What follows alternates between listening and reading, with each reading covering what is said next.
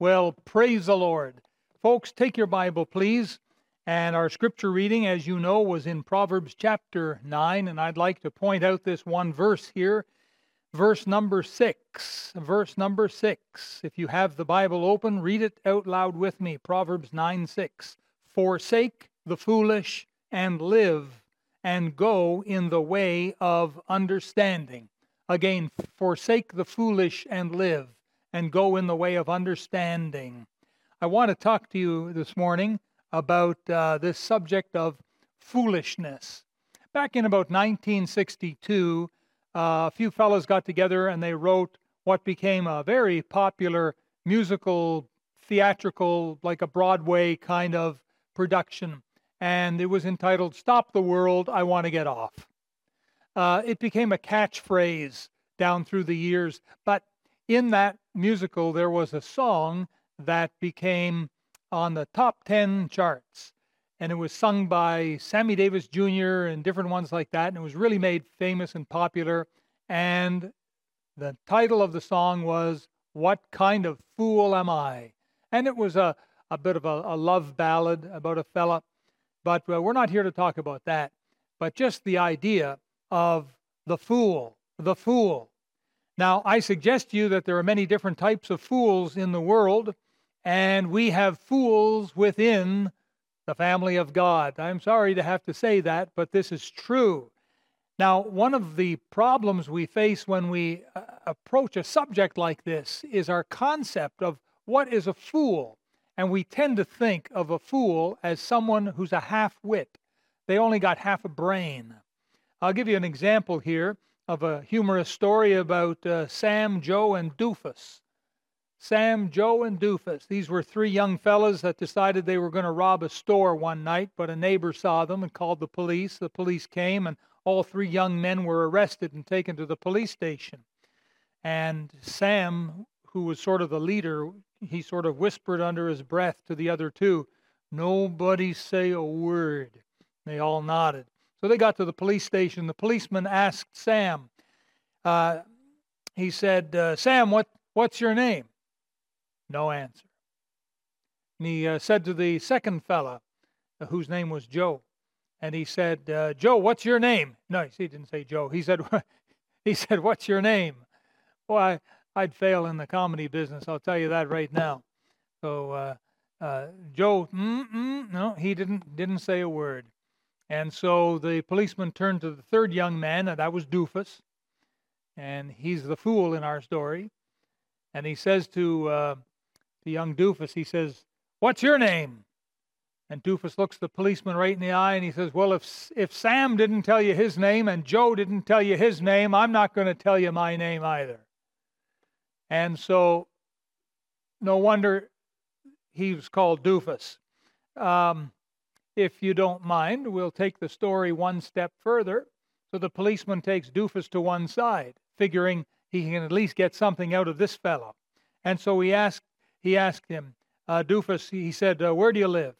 And Doofus answered, "With my parents."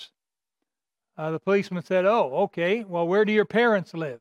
And Doofus said, "With me." The policeman rolled his eyes and said, "Well, where do you all live?" Doofus said, "Together." Exasperated now, the policeman asked, "Okay, Doofus, where is your home?" And Doofus answered, "Beside my neighbor's home." Ah! The policeman, knowing he, sh- he should have given up before now, he asked another question, "All right, and where is your neighbor's home?" And Doofus says, "Well, if I told you, you wouldn't believe me." And the policeman thought, "Okay, we're getting somewhere." And he leaned in. He said, "Go ahead, Doofus, tell me, where's your neighbor's house?" And Doofus answered him, "Next to my house." And so this uh, this fella, Doofus here, is sort of our typical idea of a fool. And this is the problem, because this is not really what a fool is. I mean, he is a bit of a half-wit, I suppose. But uh, Doofus does not represent to us really what a fool is, because I'll be honest with you, uh, fools tend to be often very intelligent people. That's very true. You don't have to be a half-wit to be a fool, but you can be a fool no matter what you are. Someone says, "Well, Pastor, why is it then? Why is it that Paul referred to himself as a fool. Why is that? And now I'm preaching about fools today, and that's a good question. Why would Paul refer to himself as a fool? Take your Bible, let's take a look at it, shall we? In First Corinthians chapter four. First Corinthians in chapter four. And we begin at around verse nine. Paul says here, "For I think that God hath set forth us the apostles last, as it were appointed to death. For we are made a spectacle unto the world, and to angels and to men. We are fools for Christ's sake, but ye are wise in Christ. We are weak, but ye are strong. Ye are honorable, but we are despised." Now he continues this on right through verse fourteen or so. And what is he what is he saying? What is Apostle Paul trying to say to the, to the Corinthian Christians here? He is trying to set up a contrast, and he's trying to show them that in the eyes of the world, the world looks upon the apostles as absolutely foolish, thinking that they don't they don't get it. They they they haven't clued in to the truth and to reality. When in truth and in reality, it's the exact opposite. The exact opposite. The world, my friend, is upside down. And when they look at, at uh, God's people and the economy of God and God's will and God's way, it's all upside down to them because they themselves are upside down. And so in this context, Paul referred to himself as a fool. Now, the proper concept of a fool is a person who does not see reality for what it is, and therefore lives in a dream world, a world that is anything but real. How are we defining reality? We're defining reality as what God says is real and what God says is important. Someone says, well, how do we know what God says is real and important? And there's the answer right there, my friend. There it is right there. If we would get a hold of this wonderful book, remember today's catchword, by the way, read the Bible. Read the Bible. Some people say, ah, the Bible, ah, it's a bunch of old fooey and so on. Have you ever read it? Well, no. Well, then don't say things you don't understand. The Bible is the greatest book ever written. There is no book on earth that can possibly compare to the Bible, the Word of God. Now, foolishness can be carried on in the family of God because it's carried into the family of God when people get saved. They're saved, they're born again, they're on their way to heaven, but some still have a tendency of foolishness.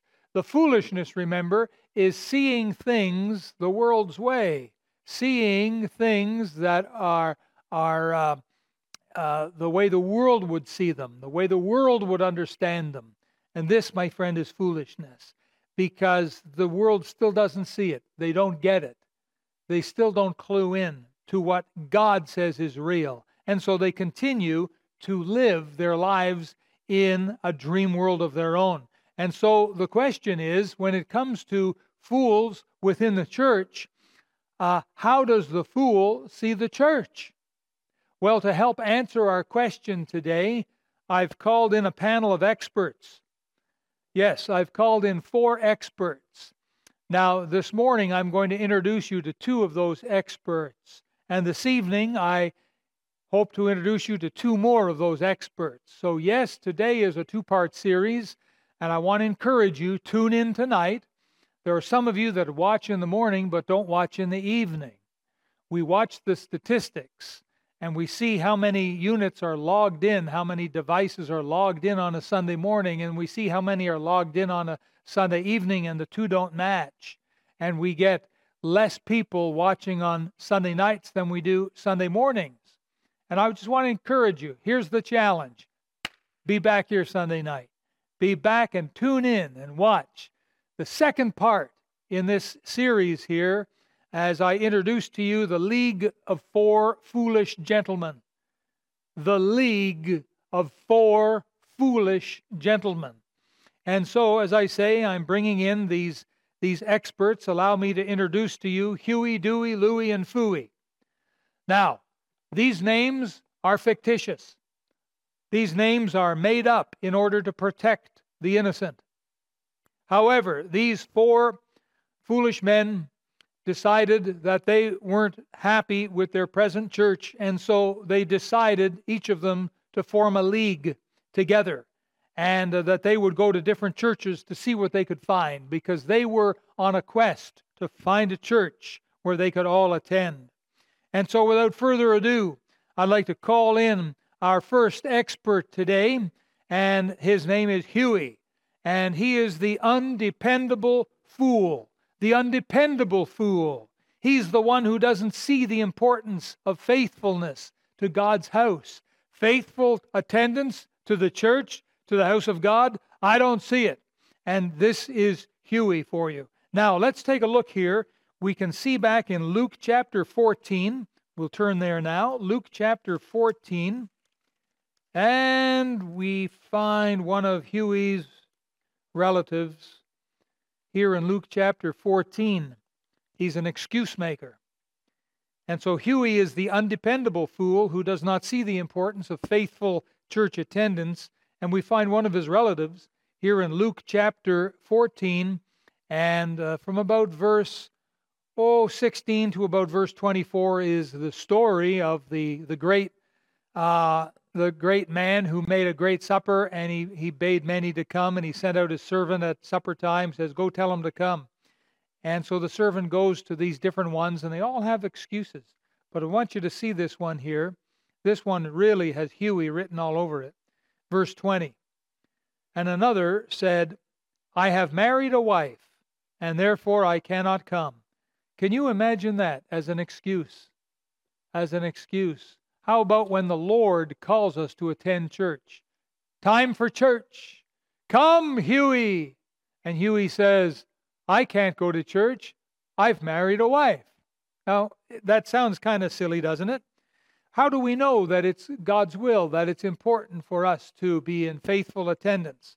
We find that in the book of Hebrews. Hebrews and chapter ten. Let's take a look at it. Hebrews chapter ten. And I direct your attention, please, to verse number twenty-five. Verse twenty-five. The Bible says, not forsaking the assembling of ourselves together, as the manner of some is, but exhorting one another. The word exhort means to thoroughly urge, to thoroughly urge, exhorting one another, and so much the more as ye see the day approaching.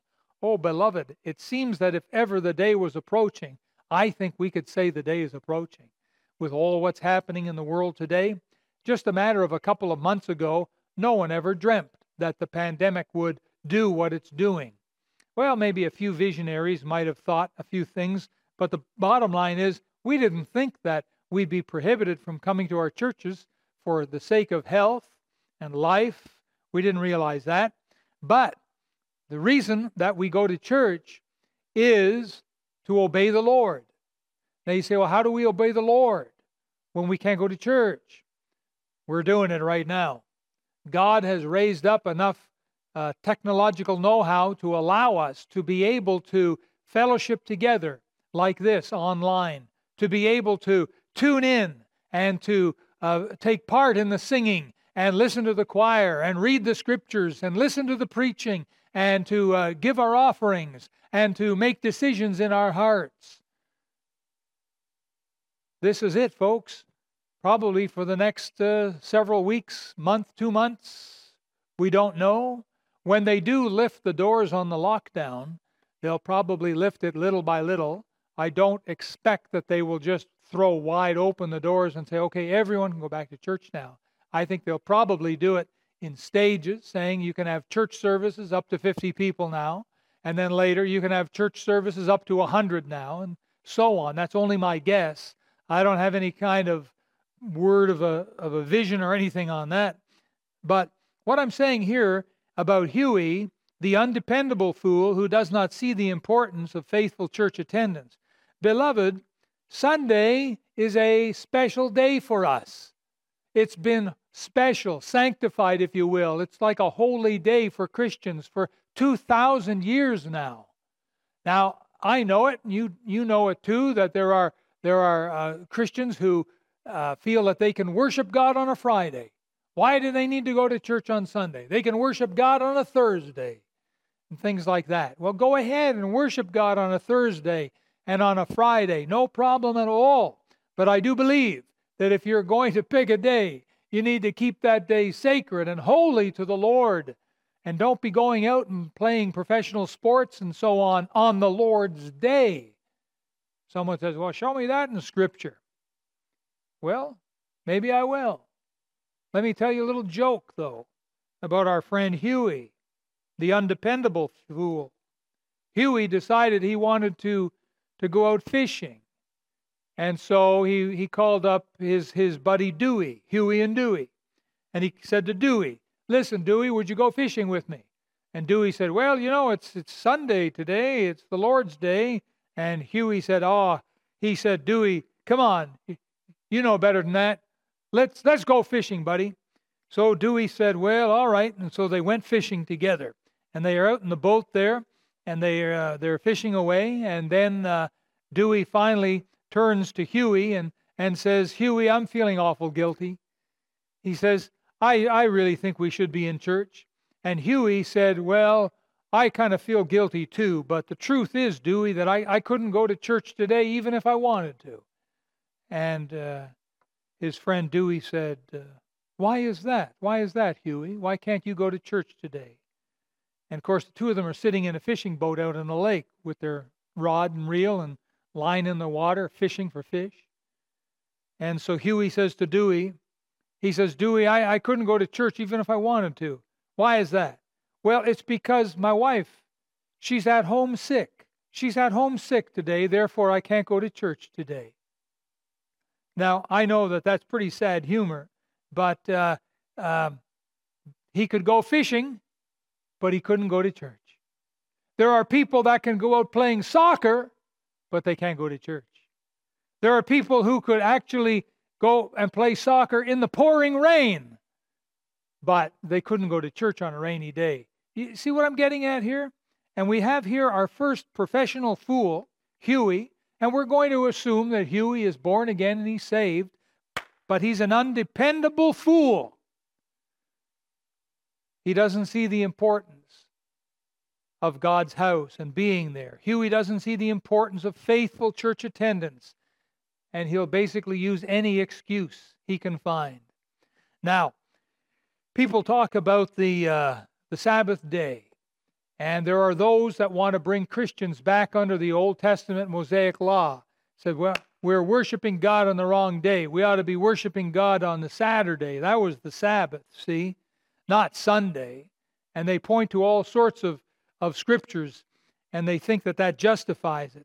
Look, let's take a quick look at that before we move on. The Jewish Sabbath, or Shabbat, as it's called, means rest, the day of rest. And uh, it occurred on the seventh day, which was Saturday. Now, when Jesus established his church, the first day that we call Sunday has become the Sabbath, or the Shabbat, or the rest for the Christian. You see, how do we know this? Well, let's go back to Matthew chapter twenty-eight.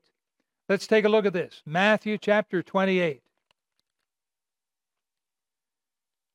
All right, it says here, in the end of the Sabbath, as it began to dawn toward the first day of the week, that's Sunday, folks, came Mary Magdalene and the other Mary to see the sepulchre.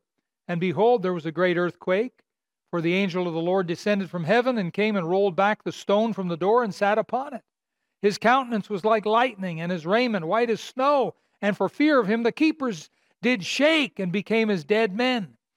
And the angels answered and said unto the women, Fear not ye, for I know that ye seek Jesus, which was crucified. He is not here, for he is risen, as he said. Come, see the place where the Lord lay. Now, if you look over, please, at Acts chapter twenty.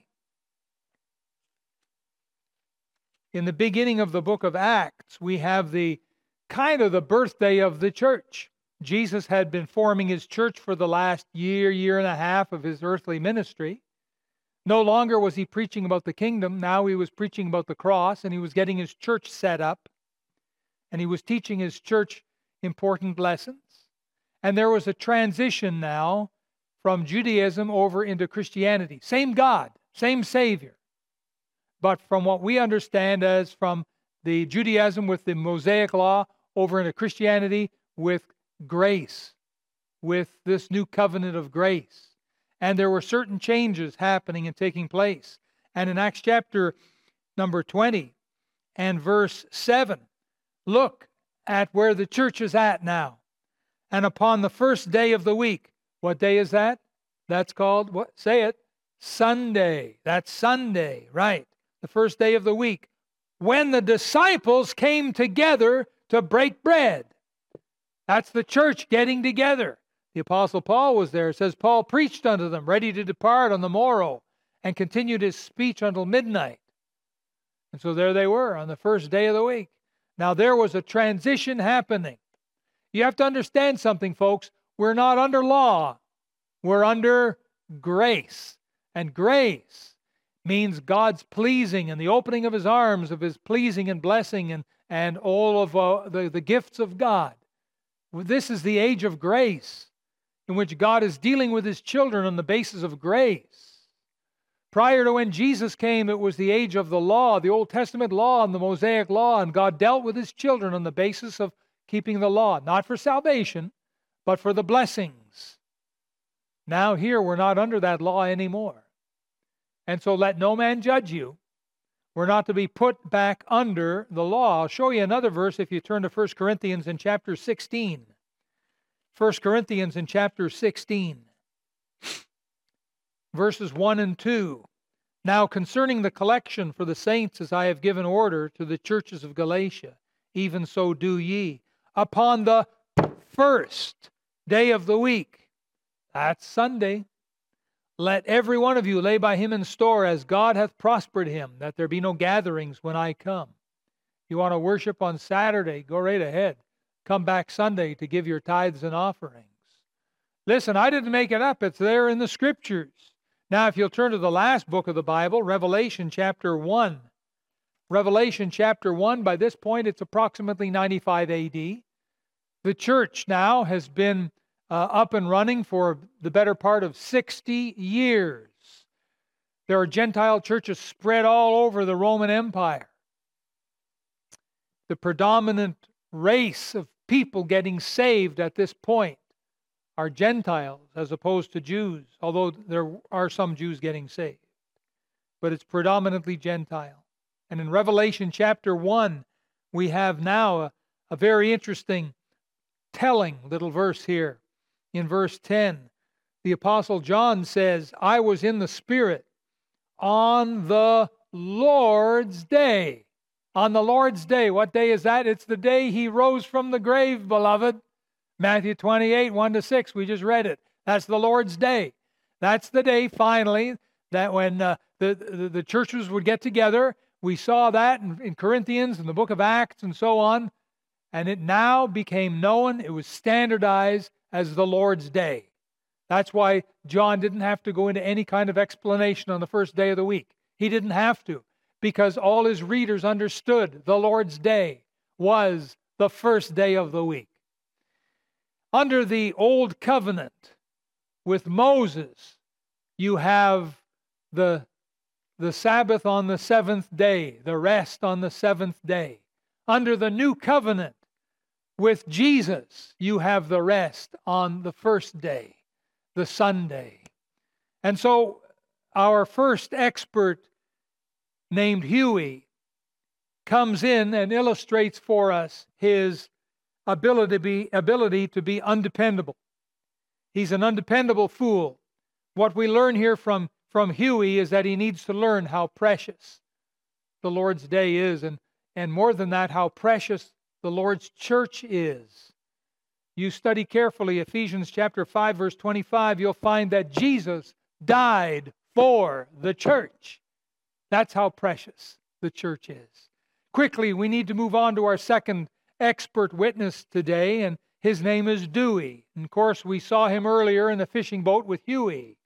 And so here we introduce to you Dewey, and he's the selfish fool. Dewey doesn't seem to see the importance of giving offerings and tithes and faith promise offerings. He doesn't seem to think that that's very important. And this is Dewey for you. Well, in this matter of tithing, I'd like us to look first at Genesis chapter twenty-eight. So let's turn there, shall we? Genesis chapter twenty-eight.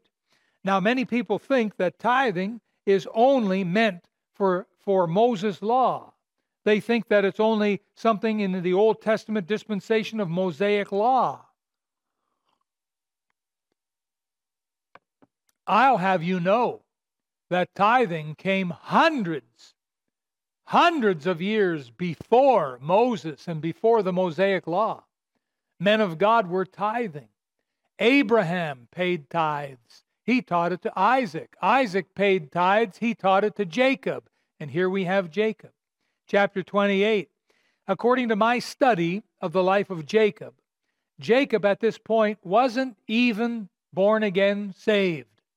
He would be later on, but at this point, I don't think he was. And he makes his vow to God in heaven in chapter twenty-eight. And we see verse twenty-two.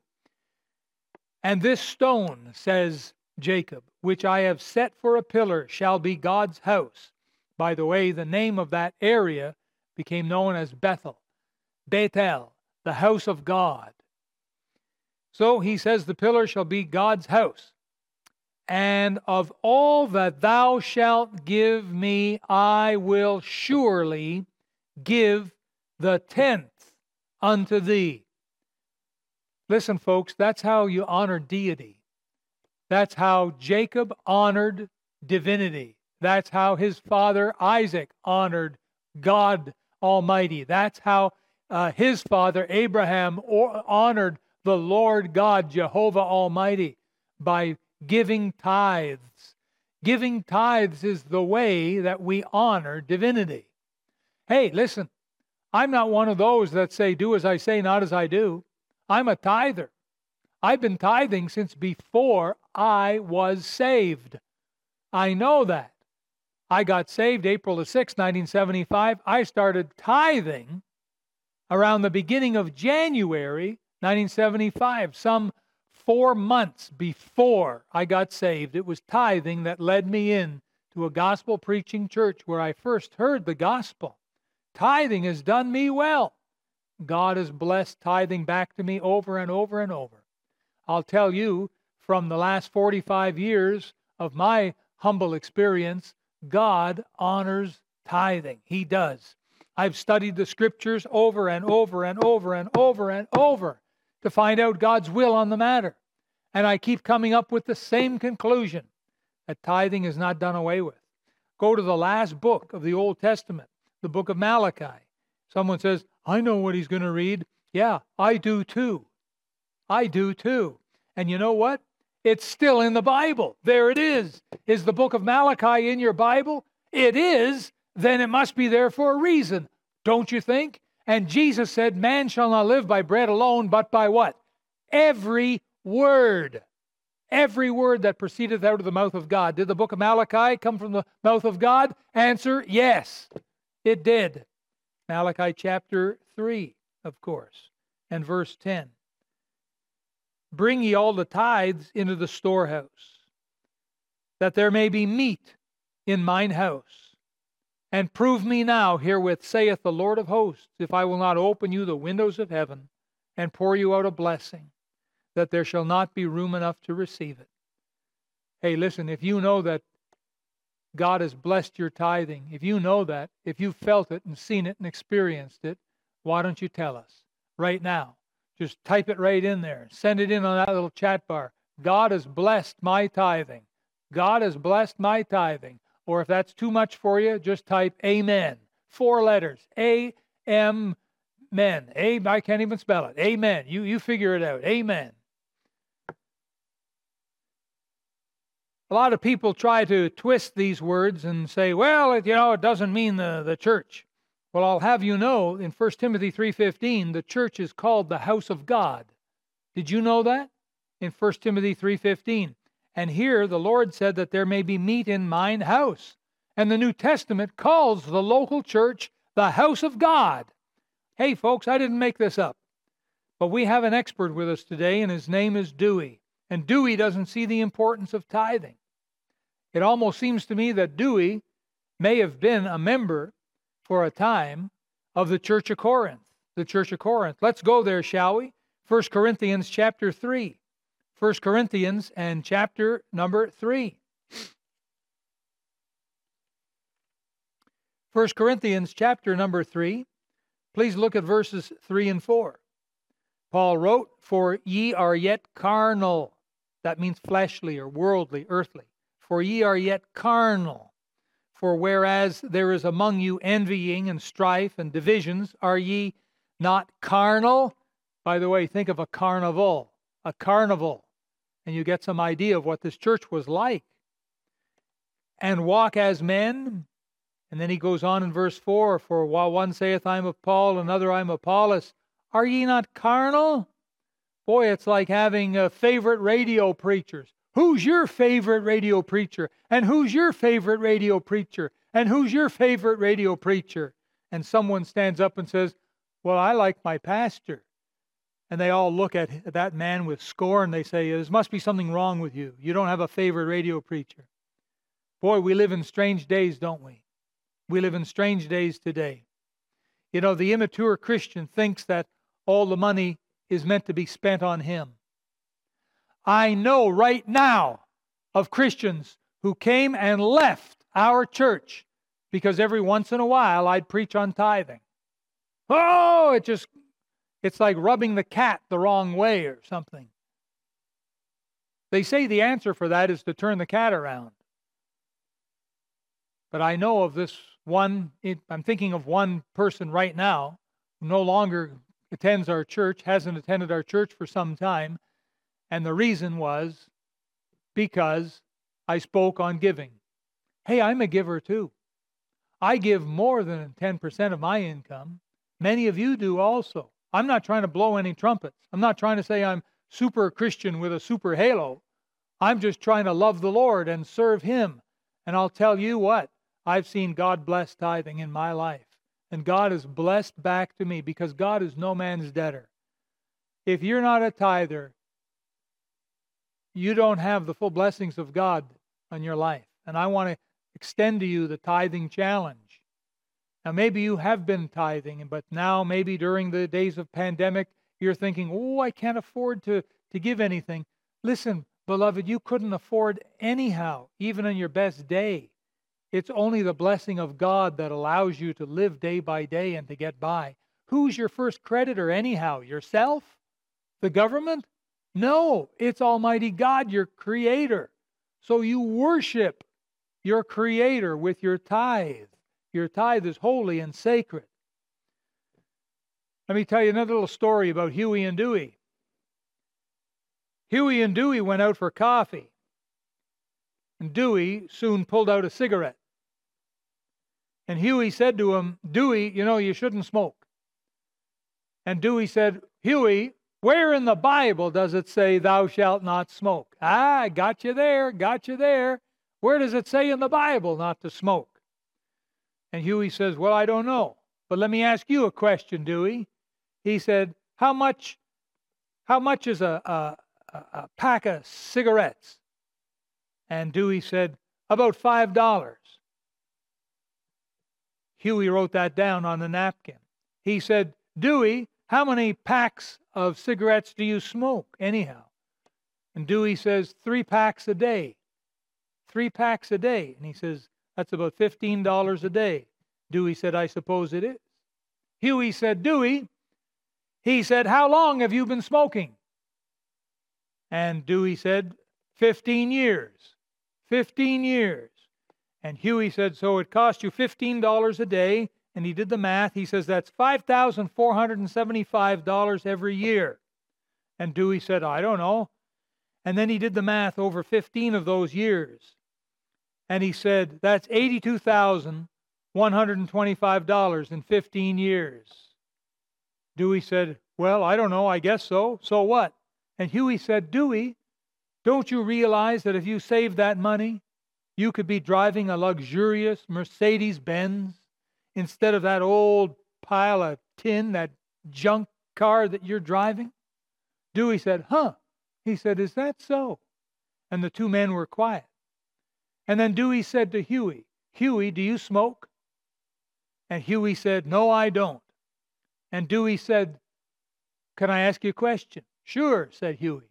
And Dewey asked this question. Dewey said, where's your luxury Mercedes Benz? And Huey sat back and he thought about that.